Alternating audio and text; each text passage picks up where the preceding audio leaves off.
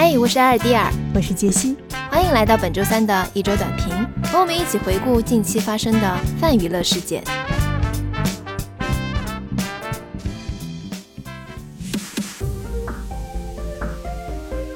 浪姐二回归啦！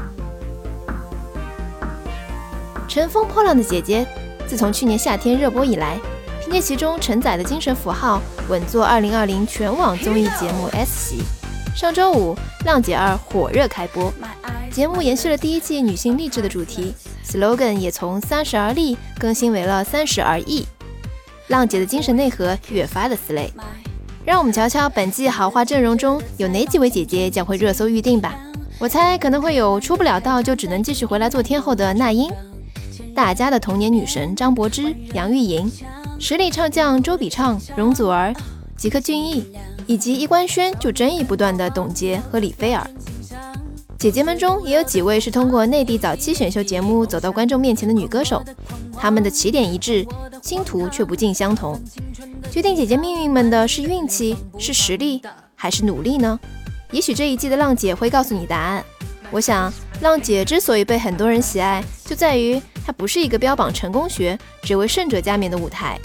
我们在节目中看到的是多元的女性，她们经历着形形色色的人生，有各自不同的成长轨迹。没有人可以定义他们的选择是不是标准答案。比起可以掐得出油的追光吧哥哥。我还是更愿意看摆脱年龄束缚、勇敢追梦的漂亮姐姐们。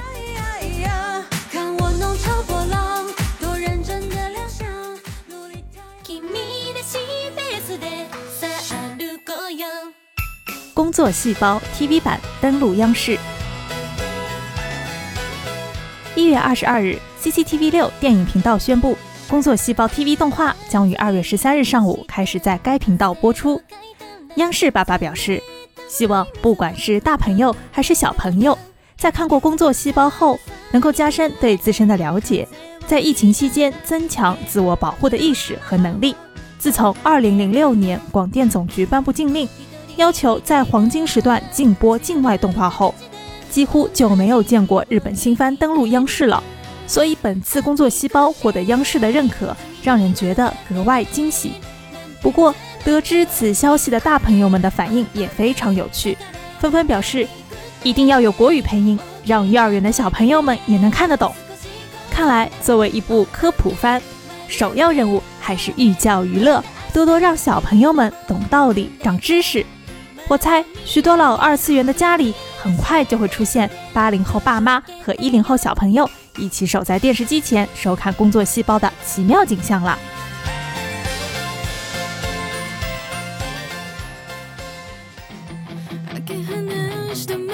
娜娜翻拍国产真人版，原著粉直呼塌房。一月二十一日，日本超人气少女漫画《娜娜》正式官宣将翻拍中国版电视剧，由腾讯影业出品，陈正道担任总导演。同时，剧组会在全国范围内开启大规模海选。二零零五年由中岛美嘉和宫崎葵主演的日版同名电影已经珠玉在前，由于演员与角色贴合度较高，歌曲出彩，最终收获了四十亿的票房。即便如此，该真人版仍然存在争议，续作更因更换主演，导致口碑直线下滑。事实上，在2012年，娜娜在国内就已经翻拍过一版，剧名为《世界上的另一个我》，由戚薇和李承铉主演。但不知何种原因，戚薇和李承铉的孩子都出生了，电视剧却至今未播出。目前看这部翻拍剧的备案内容，为讲述两个姓名相同、性格迥异的女生相互陪伴、成长逐梦的故事。Excuse me，首先，娜娜整个故事它就不是一部励志剧。史哉老师用细腻的手法描绘出了一个稍显颓废和挣扎的故事，一群并不完美又真实的人物，并且充满着浓烈的日本文化色彩的作品。印象深刻的还有 Vivienne Westwood 的各式潮爆了的时装和首饰加持，使得这部 IP 在当年日本少女漫画中一骑绝尘。这样的一部作品要翻拍成一部励志的国产剧。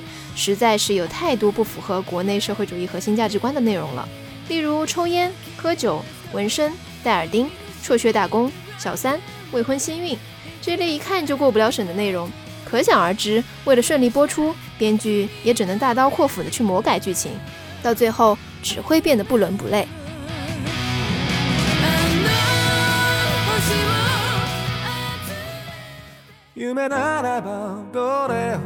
写给莫茶，孤独的离开，温暖的留下。相信很多人都注意到了 B 站 UP 主莫茶的故事，一位被命运遗弃的年轻人，在隐秘的角落过着清苦的人生。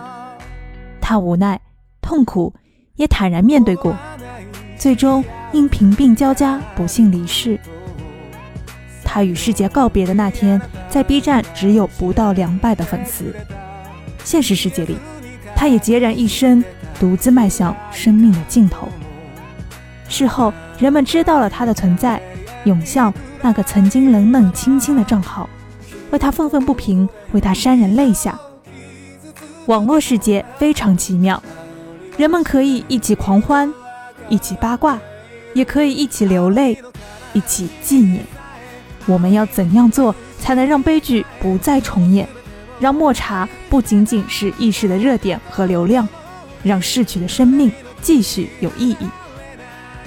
B 站公告的最后用了这样的一句话：“愿活着的人会因为听过你的故事，互相温柔以待。”我觉得这也许就是答案。最后，仅代表本节目向所有在困境中微笑着的普通人致敬。